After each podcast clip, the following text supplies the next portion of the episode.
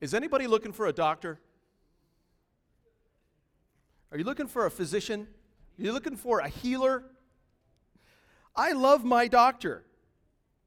When I go for checkups, my doctor, he he always makes sure he does a thorough physical examination. And so he weighs me, checks my blood pressure, takes blood, does the whole screening bit. But he just doesn't care for my outer man. My doctor, I you can bank on it. He saves 5 minutes at the end to ask me about my spiritual health. My, my doctor really wants me to be experiencing a vibrant walk with the Lord Jesus Christ. And so he always asks me about it. I love my doctor, he's my friend. He's looking out for me both body and soul. Are you looking for a doctor? My doctor is a great doctor, but there's an even greater doctor. Are you looking for a doctor? Did you come into this building this morning with a sickness of soul? You are so aware of the wrongs you've done, it just is cancer in the inside. You need a healer, you need a physician. This morning, we're going to see Jesus Christ is our friendly, merciful physician of body and soul, but especially the soul. Sin is a spiritual sickness. It's a spiritual sickness that only Jesus, the great physician, can heal. In fact, that's why he came. We'll see this this morning when we look at Matthew 9 9 through 34. I don't know the situations you're in right now, but I do know this. You came into this room this morning in need of mercy. You came in in needing of some kind of healing of soul. And the good news is we have a living, great physician who is full of mercy. And he's full of mercy to those who recognize their need for it. And so this morning we're going to look at two scenes from Matthew chapter 9, verses 9 through 34. Verses 9 through 17, we're going to be in somebody's house and we're going to see Jesus interact with three groups of people. He says some, some amazing things, some unusual things. And then we're going to look at verses 18 through 34, in which Jesus interacts with a group of other people. We're going to spend most of our time in this house in the first part of this section, and we'll wrap up by making some observations from verses 18 through 34. Are you looking for a doctor? Are you aware of healing in your soul? Do you need it? Do you need mercy? Do you need help? Jesus is your help. Let's look at verses 9 through 17. Let me read them for you. As Jesus passed on from there, he saw a man called Matthew sitting at the tax booth, and he said to him, Follow me. And Matthew rose and followed him. And as Jesus reclined at table in the house, behold, many tax collectors and sinners came and were reclining with Jesus and his disciples. And when the Pharisees saw this, they said to his disciples, Why does your teacher eat with tax collectors and sinners? But when he heard it, he said, those who are well have no need for a physician, but those who are sick. Go and learn what this means. I desire mercy, not sacrifice, for I came not to call the righteous, but sinners. In the house still, Jesus, the, then the disciples of John came to him, saying, Why do we and the Pharisees fast, but your disciples do not fast? And Jesus said to them, Can the wedding guests mourn as long as the bridegroom is with them? The days will come when the bridegroom is taken away from them and then they will fast. No one puts a piece of unshrunk cloth on an old garment, for the patch tears away from the garment, and a worse tear is made. Neither is new wine put into new wineskins. If it is, the skins burst, and the wine is spilled, and the skins are destroyed. But the new wine is put into fresh wineskins, and so both are preserved. Some interesting interactions. Jesus says some very interesting things here. But if you look back up at verses 9 and 10, we see Jesus interacting with the first group of people. Jesus has just healed the paralytic. Remember, he, he said, uh, the Pharisees were like, Oh, who can forgive but God alone? And, and Jesus was like, That you may know, the Son of Man has the authority on earth to forgive sins. He turns to the paralytic and says, Get up, pick up your mat, and go home. And the paralytic gets up, picks up his mat, and goes home. It shows this visible healing shows Jesus' authority over sin. And so Jesus is coming from that episode. He leaves the house, he's walking along, and he sees Matthew in a tax booth. Now you got to understand something. Jewish tax collectors, they had a bad reputation. Think about it this way they were considered by other Jews as traitors because they were collecting taxes for the occupying Roman force. They're collecting money for the people who have imposed themselves on us, collecting money for the enemy, so to speak. And if that's weren't worst enough, not only are they seen as traitors, but exploiters, because tax collectors were expected to put a quote unquote surcharge on the Roman tax and they would line their pockets. It was a very lucrative job. And so Jesus walks by Matthew this is the same Matthew that wrote this gospel. He's got a shady background. He walks by Matthew and he says, Follow me. And, G- and, and Matthew gets up and follows him. And then in verse 10, we, the next thing we see is that they're at, the, at a house, at a table with a bunch of other tax collectors and sinners. But what, we, what Matthew doesn't tell us, because he's being kind of humble, Luke does. And in Luke 5, what we learn is that when Jesus called Matthew, Matthew left everything and followed Jesus. He left his lucrative job in the tax booth to follow Jesus. And for a tax collector, what that meant is there's no going back. And what Luke also tells us is the house that we read about in Matthew it's Matthew's house.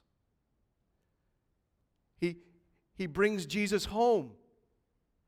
And it's a great feast, according to Luke, with a great many tax collectors and sinners.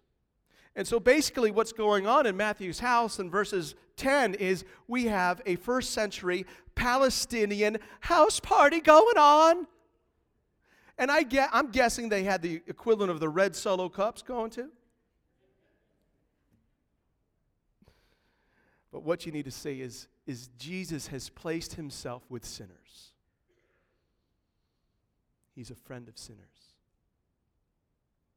The all authoritative Son of Man, the Messiah, the Son of David, the coming King, God with us. He's kicking it with sinners. He doesn't move away from sinners, he moves to sinners.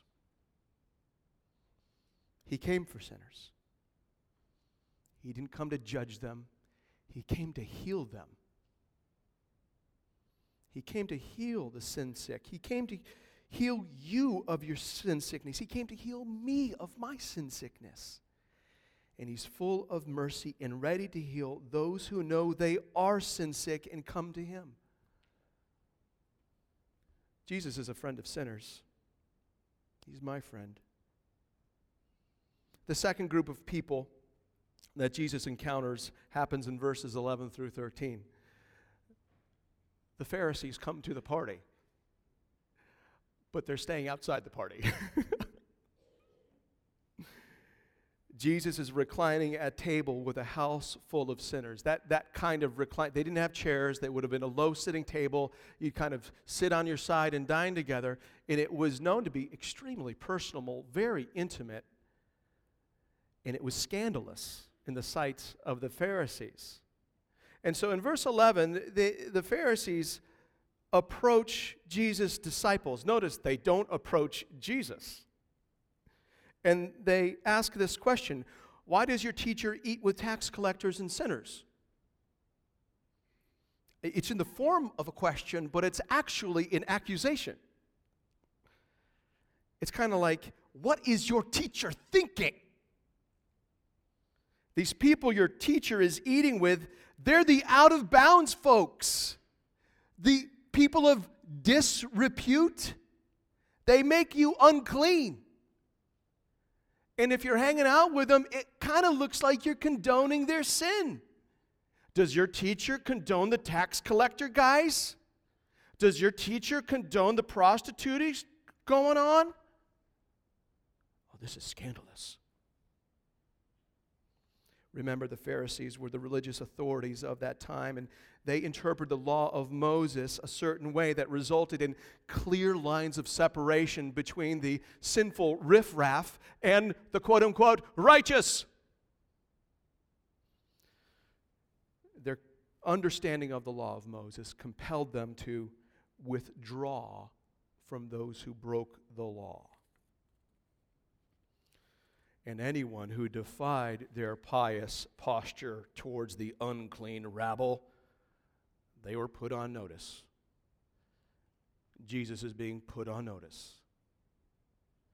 Jesus was defying their self righteous understanding of the law by reclining at table with sinners.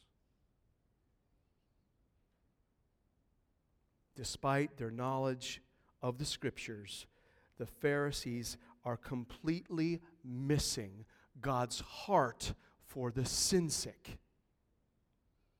They can't see it. And they can't see it because they've been blinded by their self righteousness. They thought that their obedience, their adherence to their interpretation of the law of Moses, their obedience put them in safe standing with God. It, made them in right standing with God. That's what they were thinking.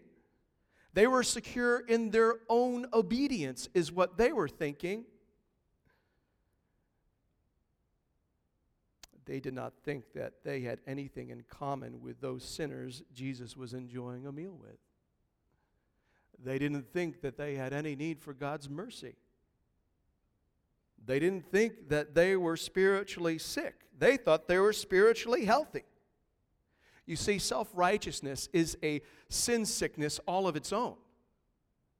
And what self righteousness does is it blinds a sinner to the depth of their own sin sickness. They, they can't see how sinful they are. Self righteousness keeps a sinner from admitting their need for mercy. And at the heart of self righteousness is this thing called pride. In religion, it's religious self reliance. And it blinds a sinner to their sin because they think that they're okay. They think that their obedience has positioned them in a safe place with a holy God.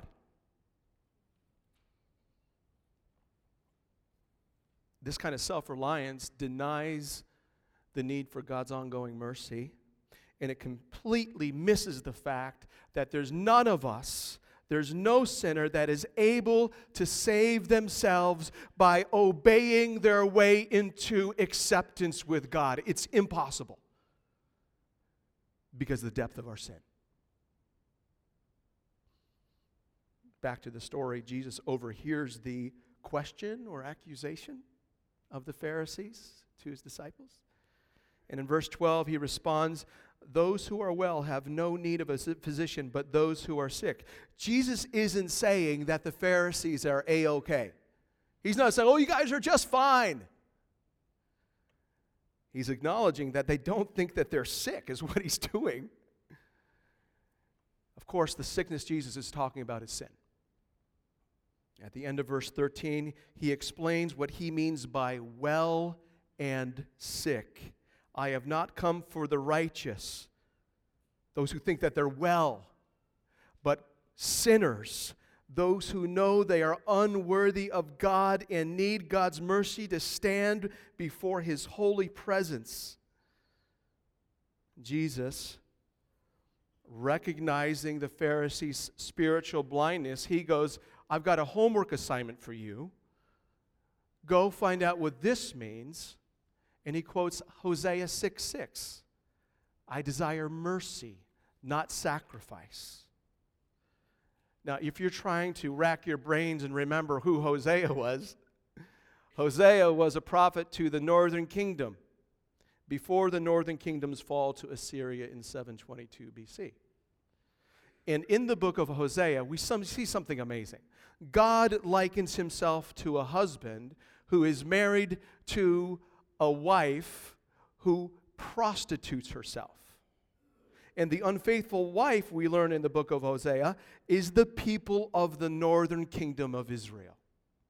They had been delivered from God, by God from Egypt, only to go then and worship other gods like Baal. They've prostituted themselves. In fact, God has the prophet Hosea marry a woman named Gomer who herself becomes a prostitute. God speaks a word of judgment and call to repentance to his people through the actual marriage of this prophet to his wife. How would you like to be that prophet?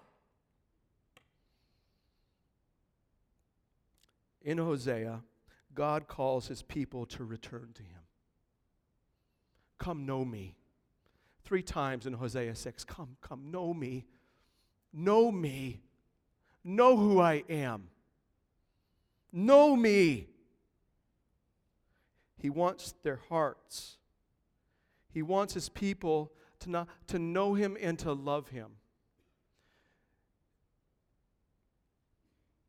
The Hebrew word for mercy, translated mercy in Hosea 6 6, I desire mercy, it's, it's the Hebrew word hesed.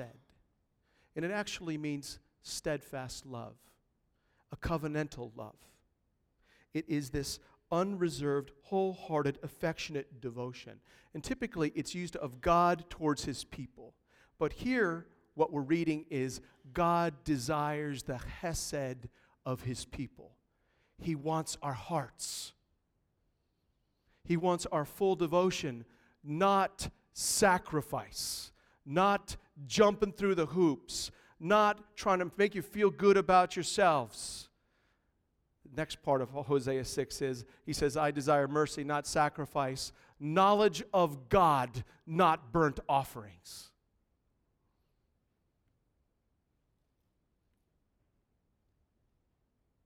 Jesus is telling these Pharisees, go what this means. Your God wants these sinners' hearts. He doesn't want them jumping through hoops. Jesus is there because he's embodying Hosea 6 6. I have come for sinners. I have come to heal their sin sick hearts so that they may know and love their God. That's why I'm here. Jesus is on mission. And he's at table with these sinners because he's there to save them. And the Pharisees just don't see it. They're blinded by their own self righteousness.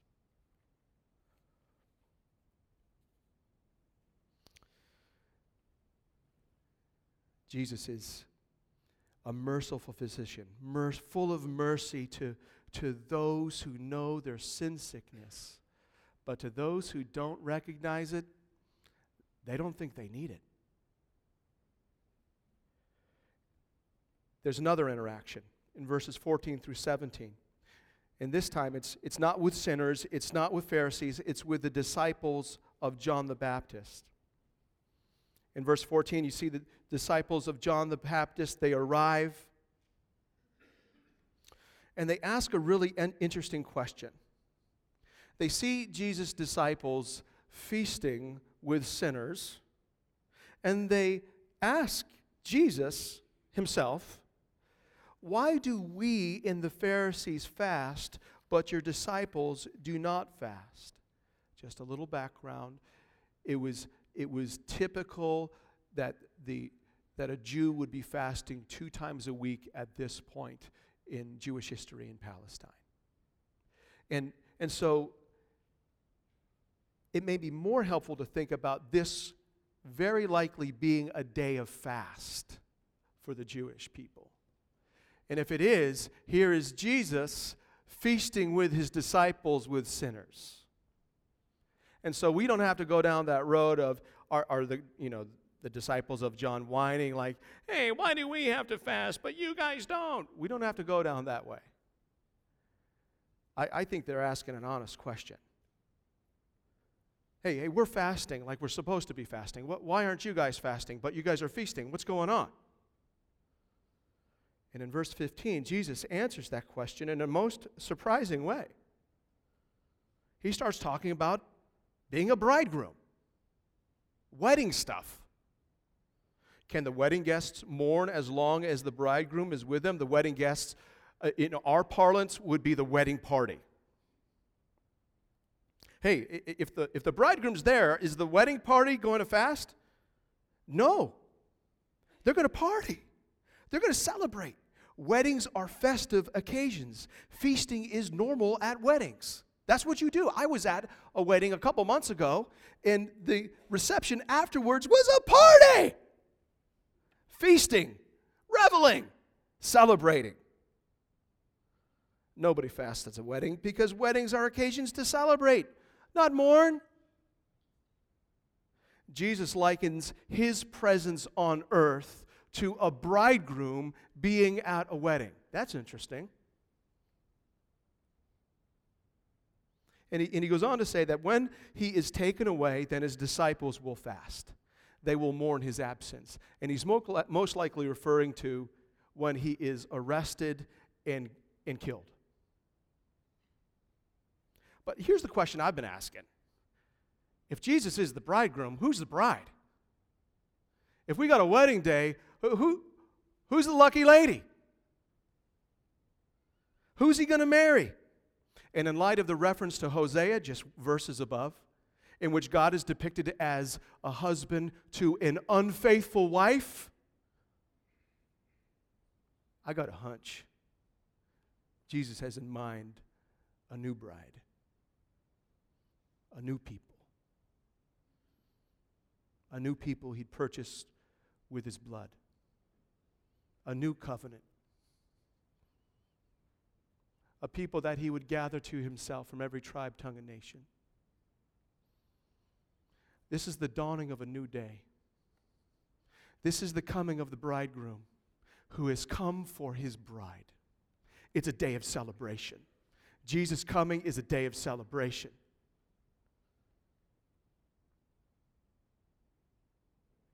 Jesus is essentially saying, My disciples are not fasting because I'm here to because I'm here for my bride, the sinners I have come to save. A new day has dawned.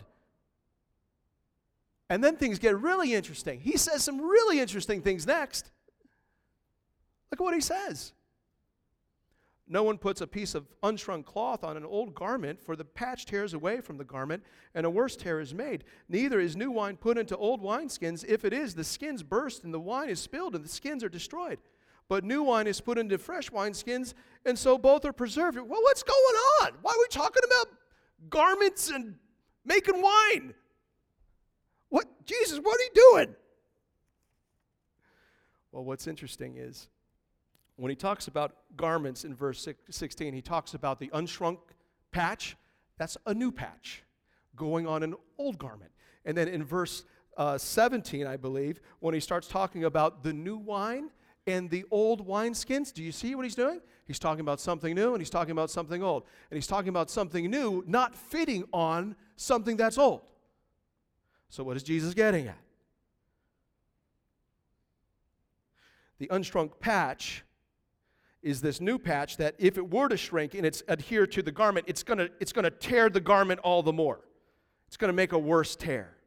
And so what Jesus is essentially saying here is, "Hey, I have not come to patch up Judaism. I'm not a Judaism patch. I'm not here to make Judaism 2.0. That's not why I'm here. Don't think about me as a little fix. He's come to bring a whole new kingdom, to save a whole new people, to create a whole new way of relating with God. And then he starts talking about new wine and old wineskins. You don't put new wine in old wineskins. New wine in that day was wine that was still fermenting, so it was still going through its chemical processes. And if you put new wine into old wineskin, which was lost its elasticity, if you did that in the old wine expands, pop, pop, the whole thing bursts, you miss, you lose everything. And so Jesus says, no, you put new wine that's still fermenting into new wineskins because they're still flexible. Jesus is saying, the new wine I'm bringing with this new covenant cannot be contained in the old wineskins of the old covenant. You can't contain me. You can't contain what I'm bringing.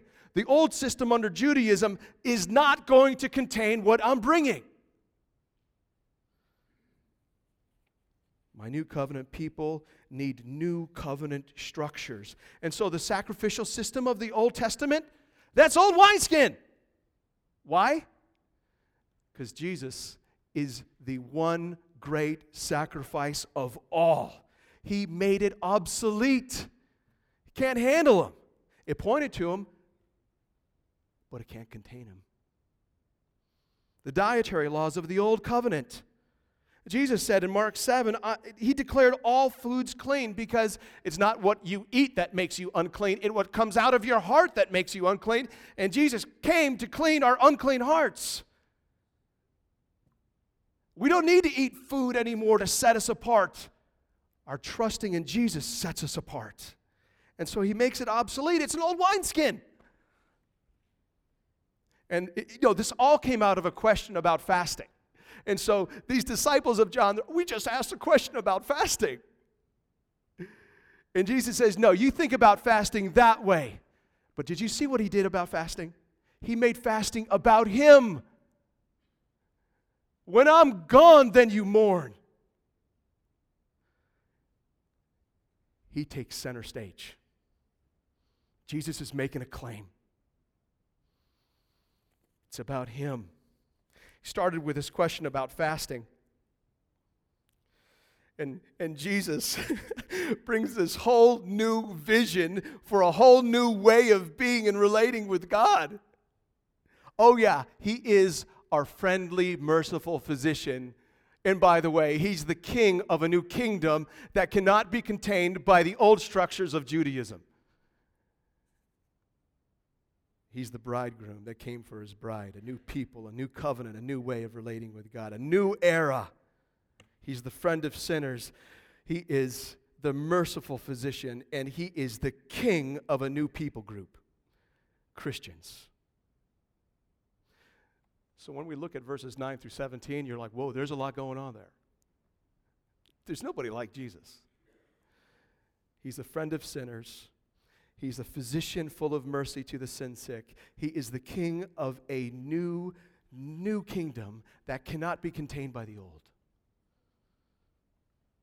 And then Jesus moves on. And what we see Jesus doing in verses 18 through 34 is he's just showing that he gets it. He gets Hosea 6 6. I desire mercy, not sacrifice. He embodies it, he incarnates it. Look at what he does. So I'm just gonna I'm just gonna breeze through this, okay? Look at what he does. Four four situations. There's this desperate dad named Jairus. We learn his name from, from the Gospel of Mark.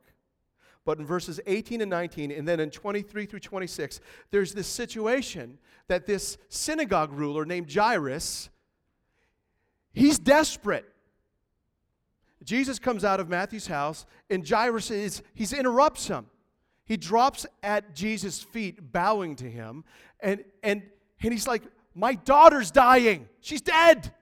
But if you come and lay your hand on her, she will live. This desperate dad is demonstrating faith. You see what Jesus does?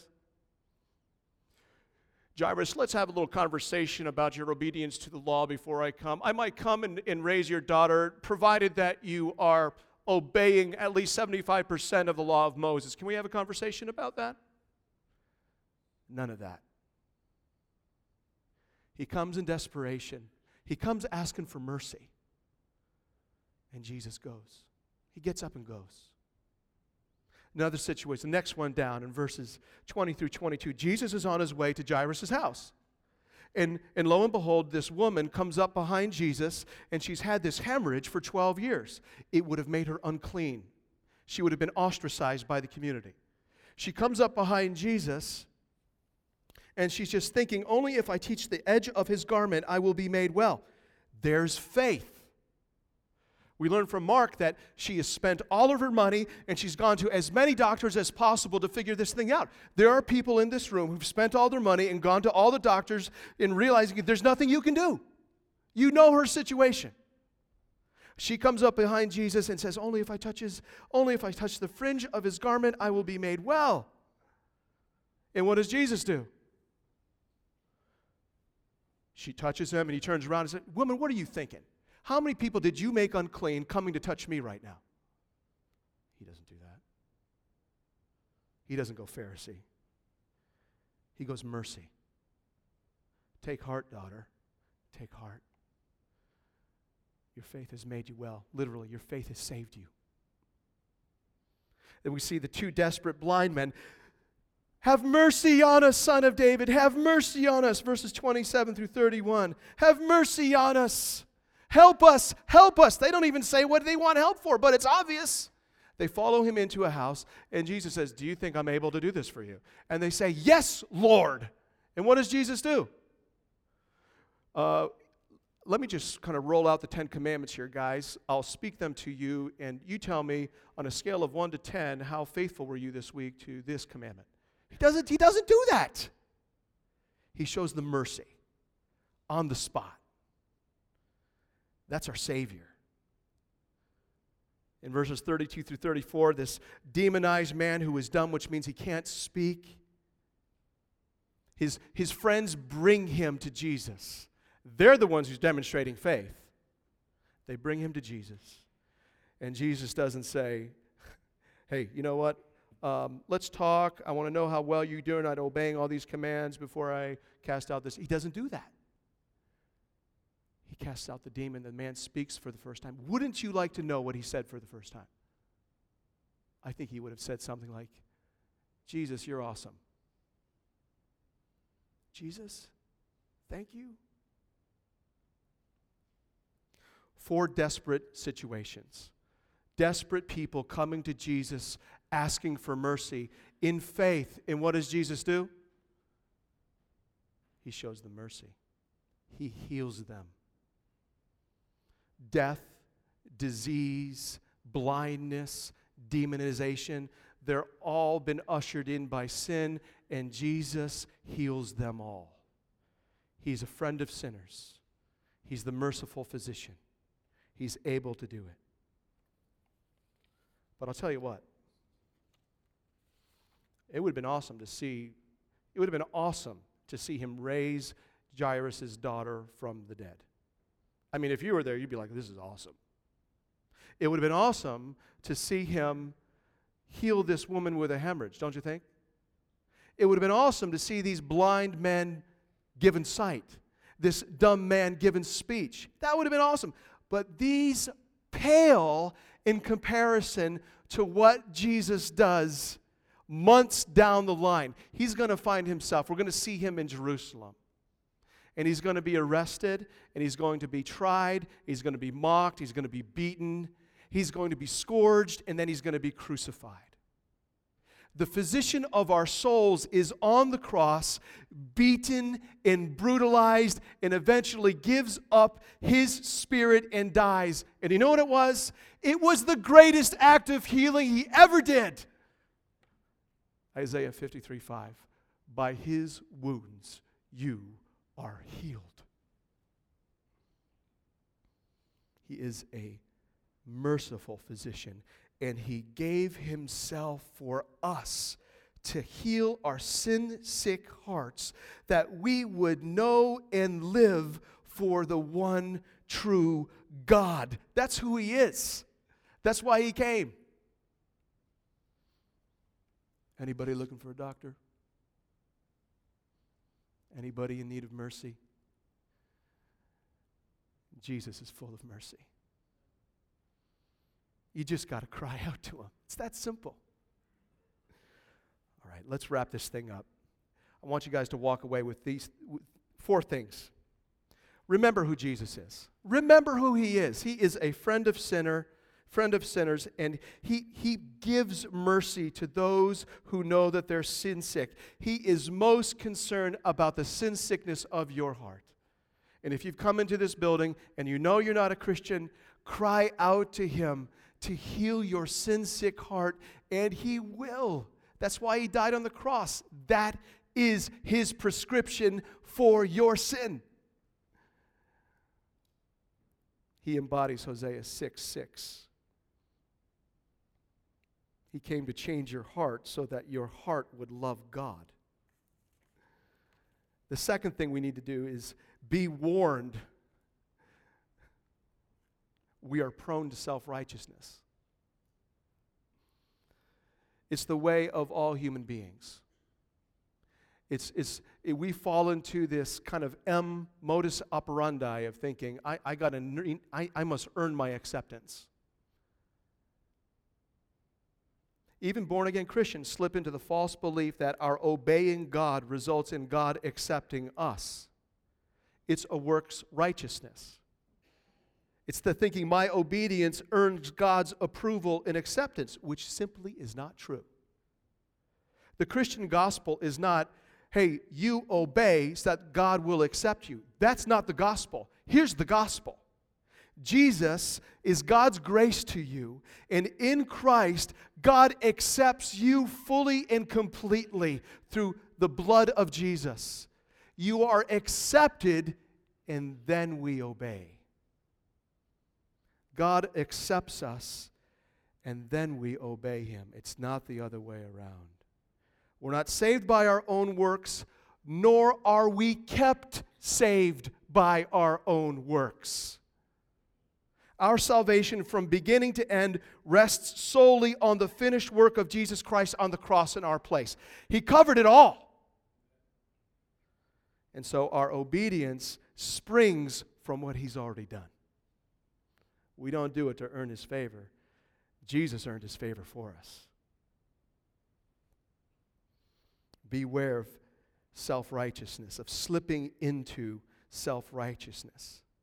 Which leads to the third point we are in constant need of God's mercy. Constant, constant. Even if you have put your faith in Jesus and you've been forgiven all your sin and you're accepted fully in God's eyes based on the righteousness of Christ imputed to you, if that's who you are, you're still in need of mercy. Do you know why? because indwelling sin still exists in you. And as long as indwelling sin exists in you, you're going to be tempted to sin and you're going to need mercy. Need mercy when you're tempted and need mercy when you actually commit sin. And God's got it. He's quick to forgive, He's quick to show mercy. So it's normal and right for a Christian to cry out daily for mercy. So, like this Oh, son of David, have mercy on me. Help me to use my mouth not to curse, but to bless. Have mercy on me, Lord. Daily. Have mercy on me, Jesus, so that I would not look at pornography today, but I would walk in purity today. Have mercy on me, Lord. Help me. It's normal. That's what Christians do. We depend on Jesus we cry out for his help and his mercy. Have mercy on me, Lord Jesus, that I wouldn't cheat on quizzes and tests, or that I wouldn't lie on my tax return, but rather I would be honest in all things for the glory of your name. Have mercy on me. Have mercy on me, that I would not give up on my marriage no matter how hard it gets, because Jesus, you are the perfect husband. Have mercy on me. Have mercy on me that I wouldn't yell at my kids today but rather that I would be your ambassadors to them today. Have mercy on me, Lord, that I would not use my time, my treasure, my talent for things that are just passing away and frivolous, but that I would use my time, talent, and treasure for the things that matter most, your name exalted in this city. Have mercy on me. Have mercy on our church. Help us, Lord. We never outgrow God's need for mercy. Never. You need it for the balance of this day. The final thing I want to draw your attention to is this. When you're daily receiving mercy, you want other people to experience God's mercy too. you want it for others. And so, in light of how Jesus welcomes sinners, we, we, we're not going to ask or insist that people clean up their lives before they become a Christian. It doesn't work that way. They need Jesus to clean up their lives. We're not going to ask someone to, before joining us in the worship of God on a Sunday morning, that they clean up their life a little bit. We're not going to do that. Jesus welcomes sinners as they are. And so will we. That's how he accepted me, that's how he accepted you. Jesus met sinners where they were at and graciously called them to follow him like Matthew. So we treat people like our Savior treated people. We, we want them to experience mercy and grace.